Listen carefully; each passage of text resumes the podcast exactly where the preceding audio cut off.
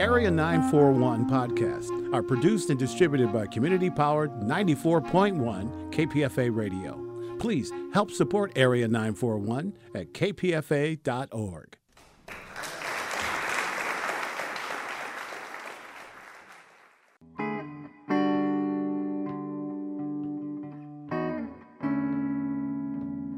This is the Area 941 Radio Wolinsky podcast. I'm Richard Wolinsky, and we're talking about books, about theater, about film, about television, and from time to time, even about KPFA, Pacifica Radio. Edward Abbey, who died at the age of 62 in 1989, was a novelist, short story writer, and nonfiction essayist who is now known as the father of the radical environmentalist movement and one of the great voices of America's unfettered West. Through his novels and his essays and journals, he argued in defense of the wilderness and personal freedom against government and corporate forces that would inhibit both. As noted environmental writer and poet Terry Tempest Williams says in her latest collection of essays, Edward Abbey taught the movement the difference between anger and rage, as she quotes Anger, I'm foaming at the typewriter again. But of the seven deadly sins, wrath is the healthiest, next only to lust. Action, that's a thing. I like to go climb a rock, pull down a billboard, disable a bulldozer, climb a mountain. Be true to the earth, says Nietzsche. Hike that. There are nine novels, a book of poetry, 14 collections of essays and journals, three omnibus works, and two books of letters. One book became a classic film, Lonely Are the Brave, and another a less than successful TV film. Early in his career, after having published three novels to little effect, Edward Abbey's publisher suggested an essay collection. Thus came in 1965 Desert Solitaire, A Season in the Wilderness, and modern radical environmentalism was born. Ten years later came his best known work, The Monkey Wrench Gang, a comic novel that focuses on sabotage in the name of environmentalism. It has obviously never become a film.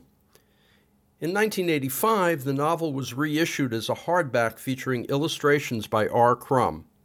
Edward Abbey died four years later at the age of 62 of complications from surgery. This program is taken from an interview conducted on his book tour for the Monkey Wrench Gang reissue in July 1985, conducted by myself and Lawrence Davidson. Ed insisted we interview him over lunch at an outdoor cafe in the B&B where he was staying. Eventually, the ambient noise became too great and we moved indoors. The sound quality precludes airing the entire interview, the contents of which have not been aired since Abbey's death. Edward Paul Abbey was born on January 29, 1927, in a small town in Pennsylvania. His mother, a school teacher, his father, a political radical and atheist. In 1945, he was drafted into the military, but before he left, though, he traveled west and fell in love with the desert. As quoted in Wikipedia, he writes Crags and pinnacles of naked rock, the dark cores of ancient volcanoes, a vast and silent emptiness smoldering with heat, color, and indecipherable significance, above which floated a small number of pure, clear, hard edged clouds. For the first time, I felt I was getting close to the west of my deepest imaginings. When he received his discharge papers from the military, he sent them back with a note, returned to sender, and the FBI opened a file on him. And then he went off to college. Back in the 50s, I still had academic ambitions, academic pretensions. I thought I could become a professor of philosophy. I don't understand now, but I was only a kid then. Yeah, I spent a year at Edinburgh University in Scotland. I was in the early 50s. Traveled all over Europe that year. It was my second visit to Europe. I'd also been in Europe in 45 and 46 with the U.S. Army, Italy. That was probably the best part of my education. And I came back to the States in the early 50s, and I've lived in the Southwest, mainly Utah and Arizona, most of the time ever since, except for about a year and a half in Hoboken, New York City. I discovered that I could make a living by working five to six months a year for the Park Service and or the Forest Service as what is called a seasonal ranger. As you probably know, the national parks get most of their visitation at certain seasons, usually spring, summer, fall. So the Park Service hires a lot of extra people for that uh, summer season. They'll employ you for five or six months, and then you're laid off, and you have the winter free to do whatever you like. I discovered that I could survive working for the Park Service or Forest Service five or six months a year, and then living off savings or unemployment insurance if necessary through the winter. I wandered around a lot in those years all over the West. I figured it out once. I worked in about 16 different national parks and national monuments and national forests over a period of about 20 years. But it was an ideal way of life for a writer, traveling, the ample free time, and the minimum but adequate financial security. In the 50s and 60s, it was easy to get seasonal job. Not many people knew about it. Easy work, lots of free time. Edward Abbey's official webpage generates random quotes. Here's one Writers should avoid the academy. When a writer begins to accept pay for talking about words, we know what he will produce soon nothing but words. And here's another In order to write a book, it is necessary to sit down or stand up and write. Therein lies the difficulty. I think I was always some kind of a writer from childhood on. Poetry, short stories, drawing. I used to make comic books when I was a kid, like R. Crumb. I lacked his talent and persistence. By the time I got to college, I discovered I had a facility for putting words down on paper. I soon learned that I could buffalo my way through most of the classes by writing good term papers. That's when my creative writing began. I had a few short stories published in little literary journals in the early 50s. I had a very bad novel published in 54. Dodd Mead and Company in New York, legitimate publisher, in advance of $500. It's now totally extinct. Few uh, careless publishers suggested we ought to reprint it in some cheap paperback form, but that's one book of mine I will not allow to be reprinted. It's very bad. I don't know why Dodd Mead published it in the first place. In 1956, while working as a seasonal park ranger at Arches National Monument, which is now a national park in Utah, Edward Abbey's novel, The Brave Cowboy, was published. It was the story of an iconoclastic ranch hand, Jack Burns, an old time cowboy who refused to adapt to the modern world, and it put Edward Abbey on the map. Yeah, that book I'm, I still like. I'm still fond of. I consider it my first real novel. After I uh, began living in the Southwest, I met a lot of old time cowboys and some young time cowboys. A lot of characters who were still trying to live a 19th century life in 1950s America, and the contrast between their aspirations their romantic nostalgia for a century before gave me the idea for that novel. Cowboy out of the 1880s and suddenly dropped him in Albuquerque in 1955. Six years after publication, The Brave Cowboy was adapted into a film starring Kirk Douglas as Jack Burns and featured early performances by Gena Rowlands and Walter Matthau. Wikipedia notes that Kirk Douglas wanted to release the film in art houses, but Universal decided to open it as a mass market Western. Over the years, the film has come to be recognized as a classic. Kirk Douglas had read the paperback reprint of the novel. Somebody showed it to him, I suppose. He liked it. He contacted the publisher. I didn't even have, have an agent those days. The publishers sold it to uh, Douglas for 7500 bucks flat. That's all I ever got out of that. But it was a lot of money in those days to me. $7,500 all on one piece of paper. I was quite impressed. I thought the film of Brave Cowboy was pretty well done. Only the Brave. Dalton Trumbo wrote the screenplay, I think Kirk Douglas did the best acting job of his whole career in that movie. I guess he thinks so too. That was a good film. I think it streamlined the book. Trumbo deleted all the long-winded philosophical exercises by time in the jail cells, bullpen. The film does retain a couple of the more far-fetched episodes from the novel, which still embarrass me a little. But on the whole, I think it was a good film. I can still view it with pleasure. Well, I do still get some income from that movie. I had a bit part in it. I was one of the sheriff's deputies scrambling around in the hills. Every year I get a check for about $5.50 and a minimal residual. In the mid 1960s, with his career as a novelist stalled or maybe even in free fall, Edward Abbey moved to the New York region to Hoboken, New Jersey, and took on a variety of jobs. Later, essays about his life during that period would surface in his nonfiction. I lived in Hoboken for about a year and a half, condemned tenement belonging to my father-in-law, a famous slumlord in northern New Jersey. I used to help him collect the rents. I was his bodyguard. My wife and I got to live rent free. It was a nice location. We were just one block from the waterfront where Marlon Brando once stalked. Had a great view of Manhattan. I was a welfare worker in those days. Lower depths of American life. Jersey City, Hoboken. After a while I worked for New York City, what they called a social investigator. My territory was in Brooklyn, Railroad Avenue, Atlantic Avenue, toughest slums. But this was back in the mid 60s before things really became rough. I was often walking up and down the streets there on my beat looking for my clients. I was terribly homesick all the time I lived there. By that time, I was uh, definitely a Westerner. I felt isolated, far from my native habitat. But Hoboken and New York had, its, had their peculiar fascinations for me. If I'd had guts enough to stay there, I think I could have become the Dostoevsky of northern New Jersey. But I missed the West too much, so after a year and a half, I split. According to Wikipedia, during the mid 1950s, the period at Arches National Monument, Edward Abbey was busy taking notes, making sketches, writing journal entries about the West, about politics, about the plight of Native Americans, about the dams, about life as a park ranger, and more.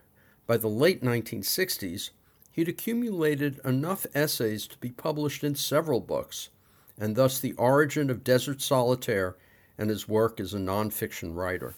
I published those two novels in the 50s, and then uh, I wrote two or three more novels, which were all rejected by the New York publishers. First Dodd Mead turned them down, and then half a dozen other publishers. I was getting a little discouraged then, thinking of various modes of suicide, going through a couple of divorces. I had lunch with a publisher's editor in New York, and this editor had just turned down my latest effort in a novel, but he invited me to lunch to talk about it. He was going to let me down easy, and while we were there, I talked about my life as a park ranger out west. And he said, why don't you write a book about that? Well, I had been keeping a journal all those years. I simply transcribed a book which I called Desert Solitaire, published. Suddenly I found myself labeled as a nature writer. I've been stuck with that label ever since. And that book uh, didn't sell very well, but it got some friendly reviews in the New York Times, magazine editors, and then began asking me to write about this. Here's a great quote. A man could be a lover and defender of wilderness without ever in his lifetime leaving the boundaries of asphalt, power lines, and right angled surfaces. We need wilderness whether or not we ever set foot in it. We need a refuge even though we may never need to go there. I may never get there. We need the possibility of escape as surely as we need hope. Without it, the life of the cities would drive all men into crime or drugs or psychoanalysis. With the publication of Desert Solitaire, Edward Abbey's career as a nonfiction writer took off, and before he died, 11 more nonfiction books had been published. I was asked to write the book which became Desert Solitaire. I suddenly became an instant expert on the American West and environmentalism, Indians, cowboys, rocks, bushes. So I got sidetracked into writing about that kind of thing. My first intention was to become a writer of great novels. It's still my ambition. But I discovered that you can do very fine things in the essay form too. And I'm very proud of some of the essays I've written, scattered here and there through a number of books, beginning in Desert Solitaire, three or four later books there's a, a quote, I don't know, maybe apocryphal, that someone asked you why you threw beer cans out of a pickup truck, and you said it's because beer cans are beautiful and highways are ugly. Is this true? Yes, I felt that the paved highway, places that I love, is the real uh, intruder. And shitting a few beer cans along the shoulder of these paved highways certainly wasn't doing any aesthetic damage to the landscape, and also had a practical function uh, making it easy for those aluminum beer cans to be picked up by hungry kids and old folks trying to supplement their Social Security pensions. I still urge everybody to drop their beer cans along the highways. I'm still in favor of cutting down billboards when and where you can. They've made it pretty tough on us, you know, but putting them up on steel beams these days, permanent. I guess you need something like a long-range uh, spray paint can, an aerosol can about as big as a 50-gallon aerosol can with a high-pressure nozzle on it. You're listening to a program about the late Edward Abbey using excerpts from an interview conducted in July 1985 in Berkeley using budget cassette tape and a second rate portable recorder recorded in public spaces with a second rate microphone held too far away from the author. Here's another randomly generated quote from Edward Abbey Damp, humid green all over the place. Gives the country an unhealthy look. I guess I really am a desert rat. The sound of all those verdant, leafy things breathing and sweating and photosynthesizing around me all the time makes me nervous. Trees, I believe, in the order of my prejudice, like men, should be well spaced off from one another, not more than one to a square mile. Space and scarcity give us dignity and liberty, and thereby beauty. Edward Abbey also had a thing about dams. He hated them. I sort of like Hoover Dam, Art Deco style of dam. That's a beautiful old dam. Probably seemed worth doing at the time. Most later dams have been atrocities, unnecessary, very destructive, should be removed. Dams are really a cruel imposition on nature. Sometimes I think dams are worse than clear cutting or strip mining. In 1975 came The Monkey Wrench Gang, a comedy and eco thriller. Some would even say that it felt like a cartoon was an R. Crumb fan at the time, but of course never dreamed when I wrote that book that Crumb would someday illustrate it. The characters have a cartoon-like quality. They are greatly oversimplified human beings. They were meant to be comical. I had a great good time in the writing of it, laughing all the way through about 700 pages, wondering how I was going to end myself. That's what kept me going. I got to within 50 pages of the actual ending of the first draft of the manuscript before I decided myself, or rather discovered how it was going to end. I had such a good time in the writing of it that I assumed it would be a popular book, that people would enjoy reading it as much as I enjoyed writing it. I never anticipated it someday would be illustrated by R. Crumb, but uh, I'm delighted that it has been, and I think his pictures, his drawings are a perfect complement. We had to approach Crumb the publisher started talking about doing an illustrated edition. We both thought of R. Crumb right away. And uh, Ken Sanders, the publisher, wrote to Crumb, and Crumb had not read the book and didn't want to do the project because he was busy with something else. But then maybe six months or a year later, somebody persuaded him to look into the book. I guess he liked it. Then he agreed to the illustrations. I heard something about it being a, becoming a movie. Is that true? Yeah, that book has been under option to Hollywood ever since it was printed, published back in 75. I've been largely living off these annual options ever since. And there have been three or four or half a dozen screenplays written, and many actors and directors approached. Considerable interest in it, but never enough to put what they call the whole package together. Apparently, getting a film made these days is like running a terrific obstacle course. Eventually, you have to get it through a committee of big money men. They look at this screenplay and think, my God, you want us to finance a movie about the destruction of property? We have another chainsaw massacre of teenage girls instead. I think most of the novels I've written do have a cinematic quality about them because I have a very visual outlook on life myself. But none of them were written with the conscious intent of making them into movies. And I've always been a fan of movies. I've loved movies ever since I was a kid. No doubt I was greatly influenced by seeing so many movies. It had something to do with the way I write. Have you seen the new westerns that have come out? I'm looking forward to seeing Silverado. That sounds like a good one. I guess I'll go see Eastwood's Pale Rider. I've never seen a western movie that I did not enjoy. Because even if the story was stupid and the acting was bad, you had that wonderful scenery to look at. I always enjoyed it, trying to identify places hey, where were they? Where was this incident filmed? Then you discover that some story is supposed to taken place in a period of 24 hours, filmed from the Grand Tetons of Wyoming to the Mojave Desert of Southern California. But that's part of the fun of it. It must be great fun. I would like to get involved in it someday. I have recently been invited to tinker with the latest screenplay of Monkey Wrench Gang. I'm going to give that a shot. I do not have any experience in writing a screenplay, and I don't know how it's done, but I'm going to read uh, the latest version of Monkey Wrench Gang and see what I can make of it, change it, improve it in some way to make it saleable to the moguls, moguls, moguls. Edward Abbey's science fiction novel, Good News, published in 1980, features a post apocalyptic world in which a would be dictator is using Phoenix as his base of operations. Abbey doesn't say exactly why the economy and government have collapsed, but he makes it clear it was not a nuclear disaster. Yeah, I was quite deliberately and consciously vague about that because I was not trying to describe the survivors of a nuclear holocaust. It seems doubtful that there would be any survivors. The situation would have been so much worse than what I was trying to describe. So I just hinted at many little wars around the globe and some sort of economic collapse so that the industrial system failed. But I had to be vague about that in order to create plausible situations. Do you see that as happening? In my more optimistic hours, yes, that's the way I would like to see our civilization collapse. Uh, with a breakdown of the industrial system, not with nuclear war, which is just too hideous to bear thinking about. Edward Abbey's last novel, The Fool's Progress, is about a man on a road trip to discover America and himself. It was the last novel published during Edward Abbey's lifetime. Hayduke Lives, a sequel to Monkey Wrench Gang, was published posthumously in 1990. And we're going to know about halfway through page 904 last time I looked. It'll be condensed later, don't worry.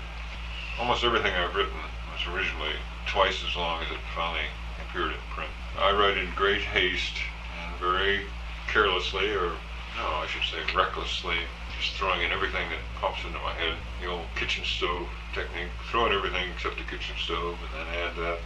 Do the whole first draft from beginning to end without pausing, without looking back, without hesitating rush through it. Whether it takes one 24 hours to do a magazine article or a year or two to do a novel, just go straight through. And then let it simmer in my head and soul for a few days or weeks, and then go back and start all over again from the beginning and start throwing out stuff. You know, write in longhand first, and then I type it up. I have a vague outline in my head what I'm trying to say usually some central theme or idea, polemic or complaint in my mind. I start on that. Characters appear, begin to develop. At least I hope they do.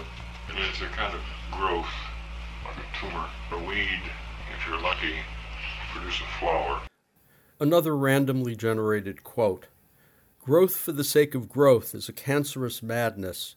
That Phoenix and Albuquerque will not be better cities to live in when their populations are doubled again and again, they would never understand that an economic system which can only expand or expire must be false to all that is human.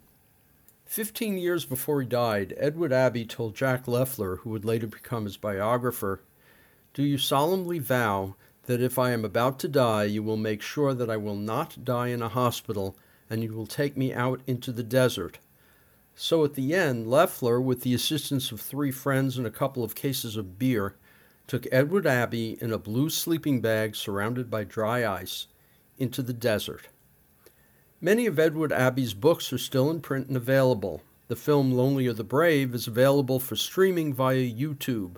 A DVD of the made for TV film Fire on the Mountain with Ron Howard and Buddy Ebsen is available via Amazon, though not Netflix. Wrenched a documentary on the life of Edward Abbey is available via the website at abbeyweb.net. Back at the bed and breakfast in July 1985, as I was setting up the recorder and Ed was ordering a beer, he and Lawrence Davidson talked about Western writers and their mutual love for the genre. And then Lawrence asked him, When you first came out west, was it love at first sight did you just get a feeling that this was the place where you wanted to spend your time? Yes, it certainly was love at first sight. In fact, I might almost say it was love before I even saw the West. We were talking about old Western writers before this began. I mentioned Zane Grey. As a kid back in Pennsylvania, I read a lot of Zane Grey novels. And of course, I saw a lot of Western movies. So I fell in love with the American West before I ever saw it. To listen to more of these interviews, go to my website, bookwaves.com, or find the Bookwaves and Arts Waves podcasts at kpfa.org. Or you can subscribe to both podcasts via iTunes. Until next time, I'm Richard Wolinsky on the Area 941 Radio Wolinsky podcast.